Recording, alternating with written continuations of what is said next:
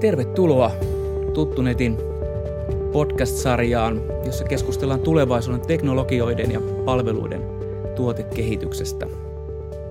Tällä kertaa meillä on aiheena digitaalisten tuotteiden ja palveluiden mahdollisuudet. Palveluasumisella tarkoitetaan tuettua asumista sekä kotona että palveluasumisyksikössä. Ja tässä tämän kevään 20 aikana ollaan nähty digiloikkaa, hallittua tai hallitsematonta monilla suunnilla ja digitalisaation murros on yleisemminkin näkyvissä palveluasumisessa. Keskustelukumppaneina meillä on Kajo apuvälineen asiantuntija Miikka Kyllönen. Tervetuloa. Ja Metropolian ammattikorkeakoulun ICT-asiantuntija lehtori Aarne Klemetti videon päässä. Tervetuloa. Kiitos.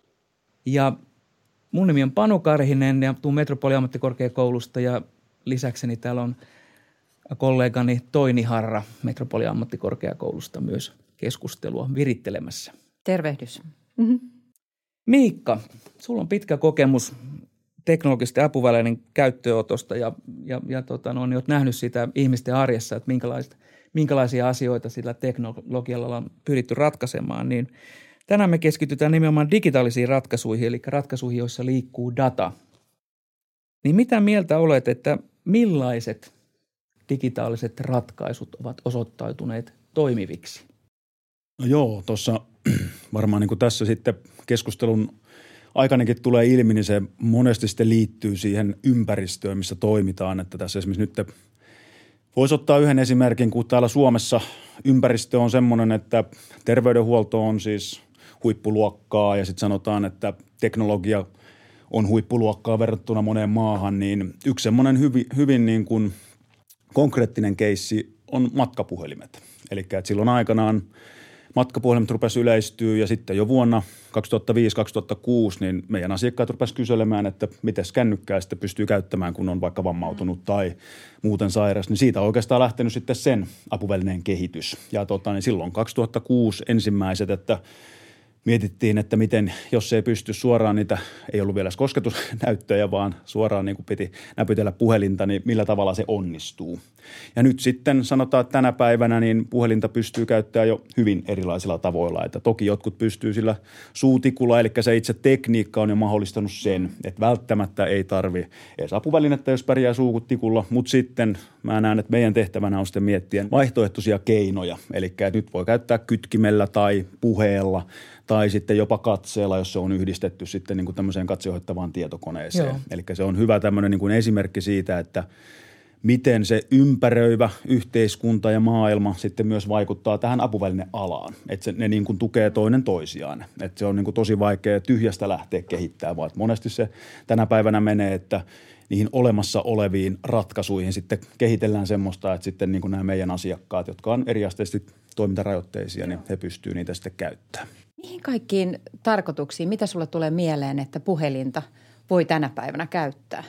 Joo, siis edelleenkin ehkä se tässä omassakin puhelimessa hämärtyy, että niin, että sille pystyy soittamaankin, mutta että se on tietysti, yksi, mutta sitten tänä päivänä sä pystyt puhelimen kautta hallitsemaan ympäristöäsi, eli että sulle aikanaan oli niin, että oli aina eri laitteet eri toiminnoille, että jos sä haluat vaikka oven avauksen, oli oma juttu ja sitten oli jollekin muulle oma juttu ja sitten oli puhelin, oli vaikka joku kaiutin puhelin, mutta tänä päivänä sä pystyt puhelimella ohjaa ympäristöä, eli avaa ovet ja tilaa hissit ja tekee turvahälytykset ja näin poispäin. Mutta sen lisäksi sitten, että pystyt soittamaan, vastaamaan, lähettää tekstiviestejä, käyttää WhatsAppia ja mitä sitten siinä puhelimella. Jotkuthan sitä käyttää tosi monipuolisesti, että jos vaan niin kuin muuten toimintakyky riittää, vaikka sitten siitä puhelimelta tai isommalta tabletilta vaikka käyttää internettiä, niin sekin onnistuu näiden apuvälineiden kautta. Että tavallaan se on taas sama, että me niin kuin mahdollistetaan se käyttötapa, että millä tavalla käytetään, on se sitten puheella tai kytkimellä ja sitten mietitään, että mitä kaikkea se asiakas tarvitsee.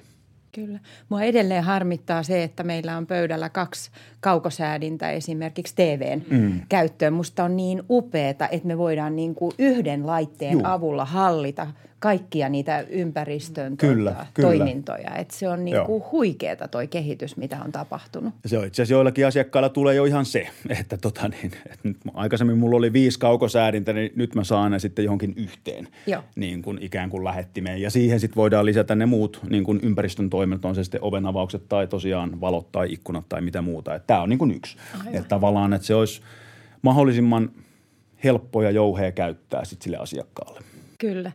Ja tuosta tulee mieleen vielä, että sen lisäksi, että se on helppoa ja jouheata, niin nyt mä käännyn Aarnen puoleen. Sä oot puhunut siitä, että miten niin kuin kaikista parasta teknologiaa ja ympäristönhallintaa on se, joka niin kuin on huomaamatonta. Että sen helppouden ja nopeuden lisäksi on myös huomaamatonta.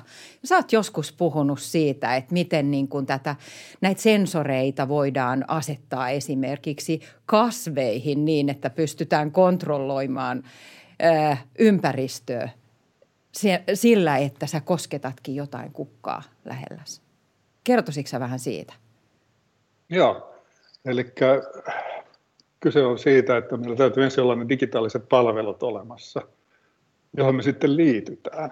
Ja sitten tämä liittyminen, niin siitä puhutaan, että mitä huomaamattomammaksi sen saa, niin sen paremmin se on käytettävissä. Esimerkiksi puheen tunnistus, eleiden tunnistus, liikkuminen ja sitten tämä, mihin sä viittaat tuossa varmasti, on juuri tämä kasvijuttu. Eli se on aika yksinkertainen tekniikka loppujen lopuksi, että niin kuin meillä on kännyköissä tämmöinen sensori siinä pinnassa, joka tunnistaa, että mihin ne sormet tungetaan. Se käyttää tämmöistä kapasitiivista tekniikkaa, eli meidän sormessa täytyy olla jonkunnäköinen tämmöinen sähköinen kenttä, me voidaan sitä ohjata.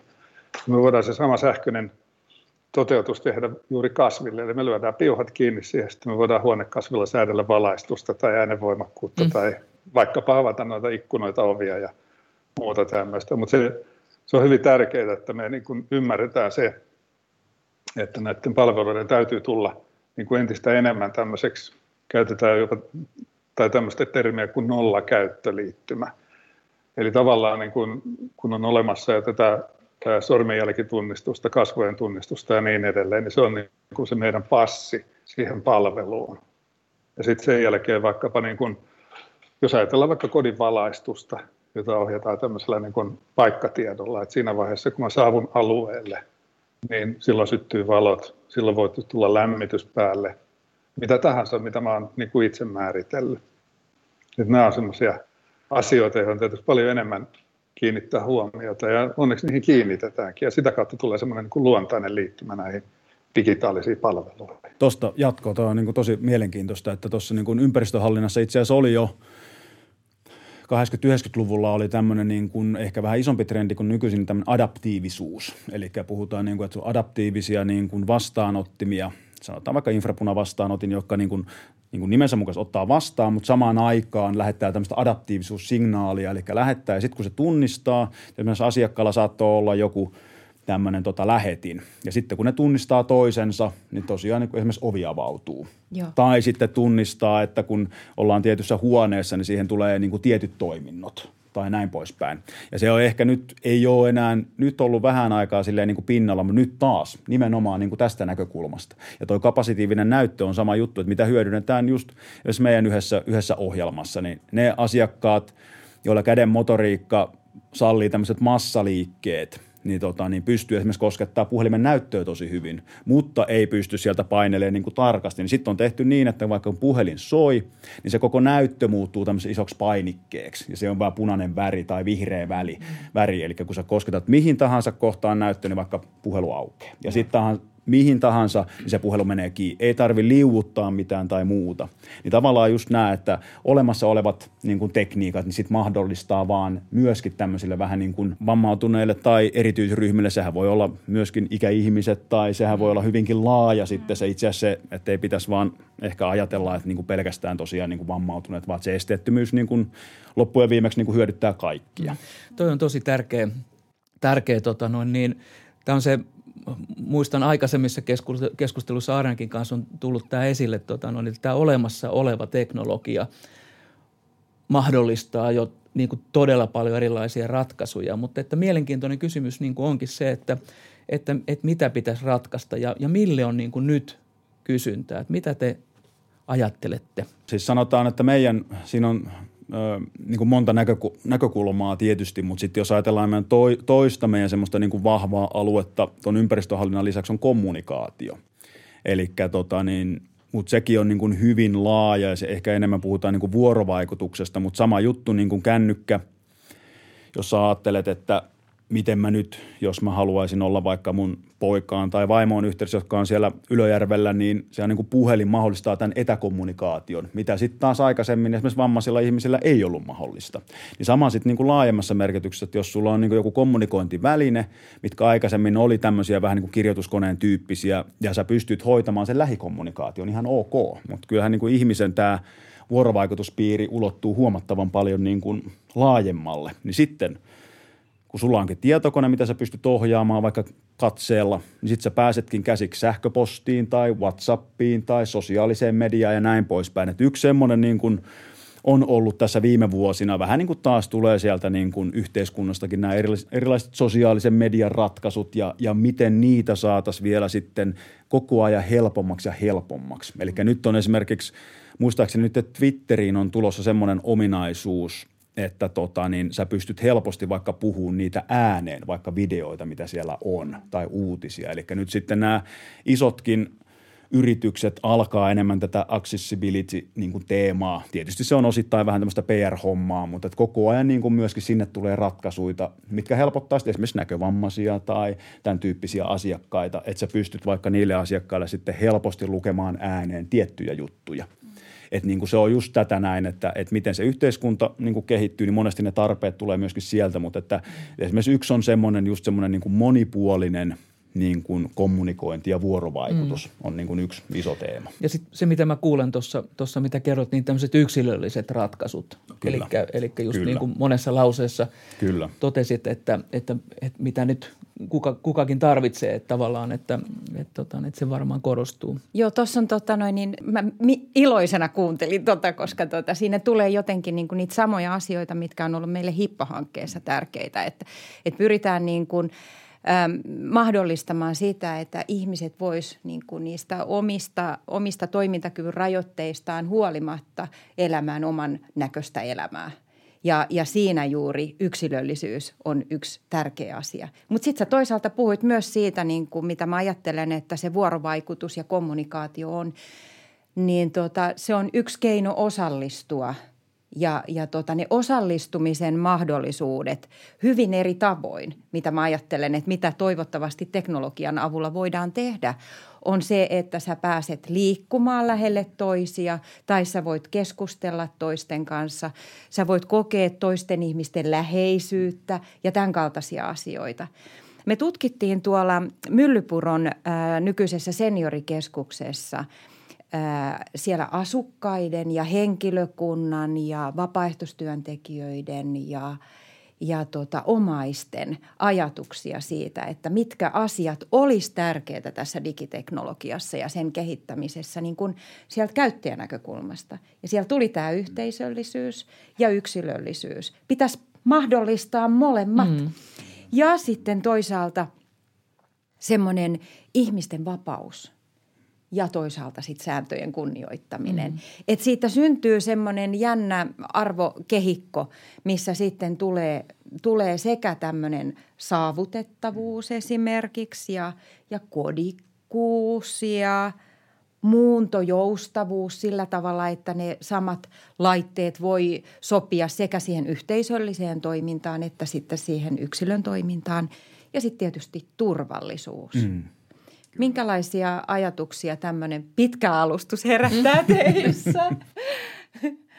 Se on juuri näin, niin kuin sanoit, että siinäkin on tietysti niin kuin monta näkökulmaa, mutta sitten ihan niin kuin jos mennään sinne niin kuin kelataan vähän hommaa niin kuin taaksepäin ja ajatellaan tuommoista niin kuin apuvälineen käsitettä yleensä, niin jos sä ajattelet, että on niin kuin tämmöinen juustohöylä, minkä sä vaikka ostat sieltä Ikeasta – mutta sitten vaikka reumaatikko ei pystykään sitä, koska juustohöylä, sehän on apuväline, että sä saat höylättyä juustosta niin kuin pienempiä siivuja. Se on itsessään jo sama, mulla on silmälasit, ne on ikään kuin apuvälineet, siis mehän käytetään ikään kuin apuvälineitä koko ajan, mutta sitten mikä tekee siitä semmoisen, että esimerkiksi reumaatikko pystyisi, niin sitten siinä vaan pitää laittaa se 90 asteen kulmaan, että sä pystyt sitten höyläämään. Sama juttuhan nyt niin kuin, ja aikanaanhan tämä oli niin kuin se apuvälineiden, oli tämmöinen niin kuin, ja edelleenkin tehdään paljon muutostöitä, eli tavallaan niin kuin yksilöllistetään näitä. Mutta me ollaan siinä mielessä meidän alalla hyvä, että tämä digitalisaatio mahdollistaa sitten taas niin kuin sen yksilöllistämisen paljon helpommin. Eli se onkin enemmän sitten laitetaan niitä vähän niitä bittejä eri järjestykseen, eli että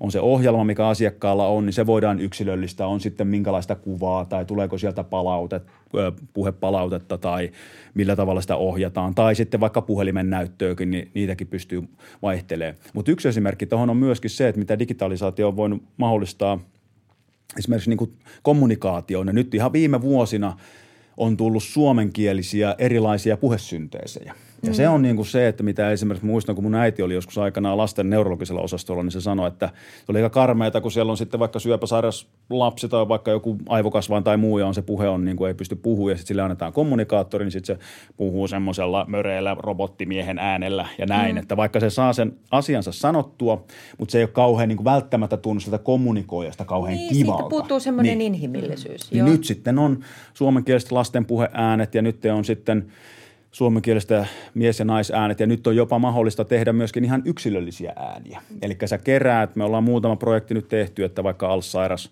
henkilö, niin, niin kerätään niitä ääninäytteitä ja lähetetään tonne yhteistyökumppanille Kodekuulle tuonne Ouluun, ja he muokkaa siitä tavallaan semmoisen niin kuin sen asiakkaan kuuloisen äänen. Aha. Ja nämä on sitten tavallaan semmoisia niin kuin todella yksilöllisiä, persoonallisia ja esimerkiksi tuon just tuo Ruskiksen koulu, mikä tuossa on niin kuin lähellä, niin siellä on paljon näitä esimerkiksi lapsen puheäänen niin kuin synteesejä käytössä. Ja siellä puheterapeutti on kertonut, kuinka niin kuin valtava merkitys sillä on. Vaikka ehkä itse ei välttämättä mieti, että no, että kunhan saat asiassa sanottua, mutta sitten kun se on tämmöinen yksilöllinen, ja näitä kaikkia puheääniä voidaan myöskin vielä säätää, että niin on se sitten korkeampi tai matalampi ja millä tavalla, niin se on niin kuin yksi esimerkki. Että on se yksi laite, mutta sitten taas siitä saadaan hyvinkin yksilöllinen riippuen, että kuka sitä käyttää. Kyllä, joo.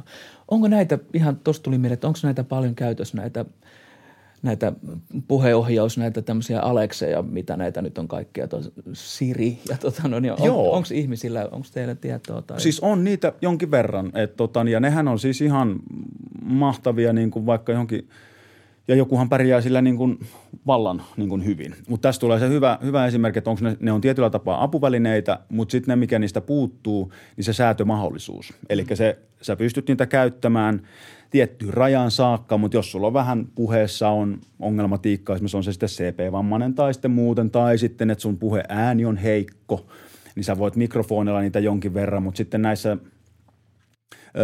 ikään kuin apuvälineiksi suunnitellussa ohjelmissa, niin siellä on paljon enemmän niitä säätömahdollisuuksia. Eli että kuinka herkkä se on ja mitä käskysanoja sä käytät ja mitä tarvitsisi vahvistaa ja sitten pystytään jopa tekemään ihan, meillä on muutama ollut, että on käyttänyt vaikka tämmöistä hengitysmaskia, niin sitten ollaan tehty ihan yksilöllinen akustinen malli.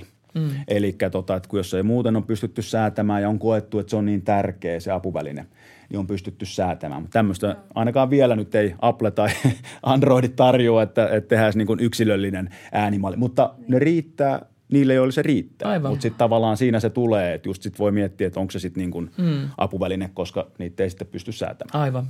Ehkä tulevaisuudessa sitten ei toimii. No tällä hetkellä me saadaan tätä tietoa. Tietoa kerätään monista eri lähteistä ja monessa eri muodossa. Esimerkiksi tätä sensoridataa ihmisen toiminnasta, että kerätään ja syntyy tämmöistä big dataa, open dataa, mitä se sitten onkin, mutta että olosuhteista ja tätä seurantatietoa niin kuin meillä on paljon.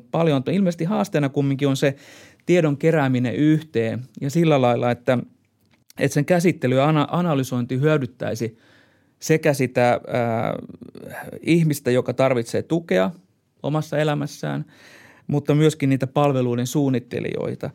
Niin Aarne, mitä ajattelet, että millä keinoin me voitaisiin tätä ongelmaa lähteä ratkomaan? Heitit pikku haasteen Aarnelle. Ja minuutti aikaa. Ei vaiskaan. Ratkaisinko yhdellä lauseella? Mikä on elämän tarkoitus? Joo, siis silloin kun me puhutaan näistä yleensäkin datasta, niin tämä big data-käsite, joka tuli jo tuommoisen reilu 15 vuotta takaperin, sitten tuli tämmöinen hype, niin silloin ongelmana oli se, että mitä saadaan kerättyä. Mutta se on nyt moninkertaistunut se ongelma. Meidän ongelma ei ole enää, mihin me saadaan ja miten me saadaan sitä dataa, vaan se, että mitä se data on. Ja sen sijaan, että puhuttaisiin tästä big datasta, niin voitaisiin ehkä ajatella, että se on wide dataa, joka tarkoittaa sitä, että meillä on niin kuin hyvin leveltä spektriltä tulee sitä dataa eri laitteistoista, kytketään yleistä dataa ja sitten tätä henkilökohtaista tietoa, tätä niin sanottua MyDataa. Ja siinä on noussut aika mielenkiintoiseksi se, että me ollaan täällä Suomessa melkoisessa lintukodossa, koska meillä on luottamus siihen, että missä tämä data säilytään. Sitä esimerkiksi Euroopan laajuisesti ei ole ollenkaan samalla lailla.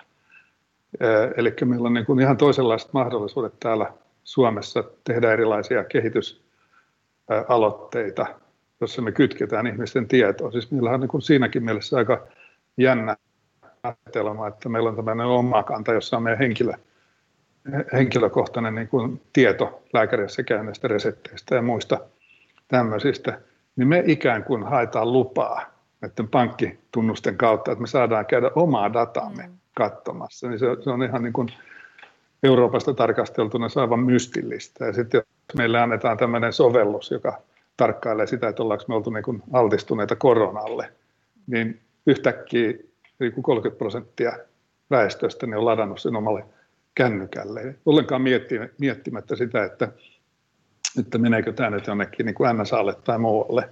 Että meillä on luotto siihen, että mitä tällä tehdään. Ja se on todella iso driveri ollut tässä. Ja toki niin kuin toi koko datan käsite, että mitä se oikein se data tarkoittaa missäkin yhteydessä, niin siinä tulee sitten luontevasti se Panu sanoi tuosta analytiikasta ja sen datan jalostamisesta, niin siellä on olemassa hyvin mielenkiintoisia tekniikoita, jotka koko ajan kehittyy.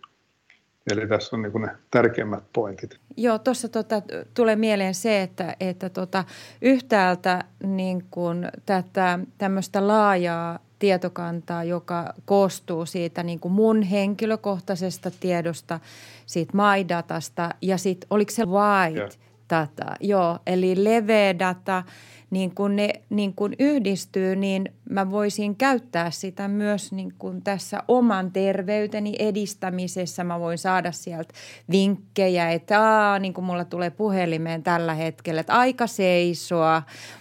Voi olla vielä mahdollista, että saavutat tavoitteesi tälle päivälle ja tämän kaltaisia. Niin miten te näette nämä mahdollisuudet tulevaisuudessa?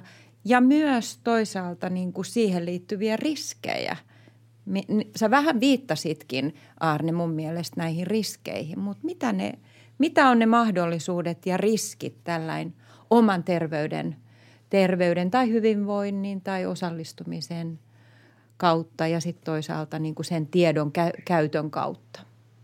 Mä lähtisin esimerkin kautta tässä liikkeelle, että esimerkiksi jos me ajatellaan niin kuin Yhdysvaltain, yhdysvaltalaisen kansalaisen näkökulmaa, niin he ei ollenkaan niin avoimia sen takia, että he tietävät, että enemmän tai myöhemmin tämä tieto menee vaikkapa vakuutusyhtiölle, joka sitten alkaa suoraan vaikuttaa niin kuin siihen vakuutusmaksuun, miten sä elät. Eli jos et sä urheile säännöllisesti, nautit tämmöistä niin sanottua roskaruokaa, niin pikkuhiljaa se alkaa heijastua sun vakuutusmaksuun. Ihan samalla lailla kuin autossa on se, että jos on ajat kolari herkemmällä autolla, mikä on mun mielestä outo käsite, mutta se vaikuttaa siihen sen auton vakuutusmaksuun. Ja koska siellä kaikki mitataan rahassa, niin se on niin kuin ihan erilainen niin mielenmaisema kuin mikä on meillä. Että tietysti se data voi livahtaa. Nythän on ollut puhetta siitä, että Suomessa on kerätty genomidataa 500 000 ihmiseltä. Ja sitten kun se on ikään kuin annettu ulkomaisille lääketehtaille, niin siitä oli nousemassa jo pikkusen meteliä, että nyt mikä juttu tämä on. Mutta se pitää kääntää toisinpäin, että nyt meillä on niin kuin mahdollisuus siihen seuraavaan todella isoon askeleeseen, joka on niin kuin henkilökohtainen lääkemääräys kautta annostaminen, joka tulee sitten sen MyDatan ja sitten sen laajan datan kautta, että me päästään niin kuin aivan uudelle tasolle juuri niin kuin tässä lääkehoidossa esimerkiksi. Joo. mahdollisuudet on huimat, mutta niin kuin sanoitkin, että taas se, että mikä meillä on valmius kerätä ja analysoida. Että niin sehän on, että esimerkiksi tietyt firmathan tarjoaa niitä palveluita, että siellä on jo tämmöisiä moniala, vaikka Viriä, joka nyt on monessa turvallisuuteen liittyessä, mutta siellä on yksi on myöskin tämä tavallaan niin kuin dataturvallisuus. Eli siis, että saattaa olla, että jonkun kaupungin kaikki tiedot menee jonkun heidän tavallaan serverin ja he sitten huolehtii, että tietyt jutut poistetaan ja jotain sitten analysoidaan, mutta että jos ajattelee niin kuin meidän niin kuin just tämmöistä ruohonjuuritason juttua, mistä voisi olla hyötyä, niin taas se digitalisaatio tuo sen, että hyvin monet laitteet ja nämä meidän ohjelmat ja muut kerää logitietoa, eli niin ne tekee sitä jo ja on ollut jo ensimmäisiä vähän semmoisia ajatuksia, että miten sitä voisi esimerkiksi terapiassa hyödyntää. Et vaikka silleen, että sulla on joku kommunikoinnin apuväline ja siihen monesti liittyy tavallaan tämmöinen niin kuin käytön opastus ja sitten niin kuin harjoitellaan sitä tietynlaista niin kuin käyttöön. Sitten sä voisit sieltä puheterapeuttia esimerkiksi katsoa, että nyt se on ollut siellä kuukauden, niin että minkälaisia lauseita on muodostettu ja onko se mennyt niin kuin on sovittu ja onko niitä ikään kuin harjoitteita tehty ja onko se lähiympäristö ikään kuin integroitunut siihen niin kuin sen apuvälineen käyttöön tai näin. Toinen puoli on se, että ihan yhtä lailla, että kun sä ohjaat vaikka jotain tämmöistä ympäristöhallinnon laitetta, koska yksi iso niin kuin, tämmöisen niin kuin apuvälineen hankintaprosessissa, mihin kuuluu siis tarpeen arviointi ja luovutus ja käytön opastus ja huolto, mutta myöskin pitäisi kuulua se käytön seuranta. Joo. Eli kun monesti on niin, että se apuväline ei ole välttämättä niin kuin kaikista tarkoituksenmukaisen, jos se on siellä ihan samanlaisena 10 vuotta. Varsinkin, jos se vaikka on lapsesta kyse, se kasvaa, niin kun ihminen muuttuu, niin apuväline. Niin tässä on niin kuin yksi se, että sä voisit katsoa, että miten sitä laitetta on käytetty. Että niin esimerkiksi just niin, että kuinka monta kertaa on avattu ovea tai tilattu hissiä tai nythän jo on hyötyä siitä vaikka turvahälytyksestä, niin voidaan turvajärjestelmissä mitata sitä, että kuinka monta kertaa kun asukas on pyytänyt apua ja mikä se vasteaika on ja näin poispäin. Että kyllähän niin jo näitä tämmöisiä ihan käytännön sovelluksia, puhumattakaan siitä, että miten sitä suunnittelussa voitaisiin hyödyntää. Että minkälaisia tarpeita on ja onko jossakin semmoinen pullonkaula, että tai joku ei toimi tai muuta, että sitten niiden niin kuin ympäristöjen suunnittelussa, että varmasti, mutta niin kuin sanottuna, niin sitten tavallaan se analyysi, hän siinä on sitten tosi tärkeää, että niin miten se tehdään ja miten sitä kerätään ja muuta näin. Että. Kyllä. Tästä tämmöinen aasinsilta tasa-arvoisuuteen, tasavertaisuuteen. Miten tämä digitaalinen teknologia, niin mitä te ajattelette niin kuin tasavertaisuuden ja tasa-arvoisuuden mahdollisuuksien näkökulmasta, että voidaanko sillä lisätä tasa-arvoisuutta, tasavertaisuutta yhteisössä ja yhteiskunnassa vai voidaanko, vai toimiiko se enemmän sitten, että onko siellä myöskin sitten että se saattaa toimia tämmöisenä eristävänä tekijänä ja eriarvoistavana tekijänä, että miten ajattelette, että miten sitä voisi maksimoida sitä tasa-arvoisuuden toteutumista digitaalisen teknologian avulla? Mitä ajatuksia teille tulee? Jos mä otan kiinni tästä tämmöisen insinöörin näkökulman, niin sehän on ihan siis todella aivan radikaali se hyppy sinne digitaalisuuteen. Se antaa niin kuin mahdollisuudet siihen täydelliseen tasa-arvoon, mutta sitten me saavutaan sille alueelle, että entä jos ei ole pääsyä sinne digitaalisiin palveluihin, sitten ollaan niin kuin ongelmissa. Mutta kyllä tämä niin kuin koko ajan se vaan lisääntyy, että palaan taas tähän alun teemaan, eli käytettävyys. Että miten näitä asioita sovelletaan, että yksinkertaisimmillaan se, että jos lähtee niin kuin ennakkoluulottomasti soveltamaan näitä palveluita, niin sieltä saa myös sitten todella paljon. Että vaikkapa niin kuin nämä kauppaketjujen erilaiset etupalvelut, nehän on hyvin pitkälle viety, jota verrattuna siihen, että aikaisemmin vaan vilatettiin korttia ja saatiin se prosenttipari palautetta, niin nyt sieltä tulee sitten niin kuin ruokalistoja, kohdistettuja tarjouksia ja niin edelleen. Et tietysti siinä on sekin, että se voi kokea häiritsevänä ja valvontana, mitä se hyvin pitkälti onkin tänä päivänä, että kyllä jokainen meistä tietää, joka on käynyt verkkokaupassa, että kun ostat uudet lenkkarit sieltä, niin pari seuraavaa viikkoa sulle mainostetaan lenkkareita, vaikka sä oot juuri ostanut ne. Se kertoo vaan sen, että miten kehittymätöntä se analytiikka vielä on. mutta siellä pellin alla kyllä kuohuu kovasti, että se tulemme näkemään lähivuosina todella isoja muutoksia tuohonkin puoleen. Mä ainakin odotan innokkaasti. Niin ajatteletko, että se käytettävyys tulee nimenomaan niin kuin kehittymään? Kyllä. Joo. Ja se tulee nimenomaan siitä, niin kuin tavallaan me ollaan läsnä. Eli me olemme itse oma käyttöliittymämme ja se vaatii semmoista niin kuin ajattelutavan muutosta siitä, että tuossa otan taas esimerkin, kun oli puhe siitä kapulasta, jolla ohjataan telkkariin, niin näissä uusimmissa kapuloissa on mikrofoni. Eli sitä voi kyllä nyt ohjata jo sitten puhetunnistuksella, että voi vaan mölistää sille kapulalle ja sitä kautta ohjata sitten näitä viihdelaitteita. Mikään ei ole aukotonta vielä. Joo, ja se on. Tuohon niin kuin jatkoksi sitten, että tietysti sitten meidän duuni on se, että pystyttäisiin näitä mahdollisuuksia tarjoamaan myöskin niille toimintarajoitteisille ihmisille, mutta se niin kuin taas kulkee käsi kädessä. Et sitten kun on esimerkiksi tämmöisiä palveluita tai sosiaalista mediaa tai muuta, että, niin sitten, että millä tavalla se henkilö pääsee näihin sitten käsiksi ja se on niin kuin semmoinen iso juttu. Ja sitten tietysti jos ajattelee, me ollaan niin kuin kans osa tämmöistä eurooppalaista ja globaalia apuvälineyhteisöä myöskin, että kun jonkin verran on näitä omia tuotteita, mitä viedään, niin sitten tietysti jos niin kuin maailmanlaajuisesti ajattelee, niin kyllähän Suomi on niin kuin sanotaan sen terveydenhuollon ja muunkin, niin siellä ihan korkeimmassa prosentissa, jos ajattelee niin kuin tätä.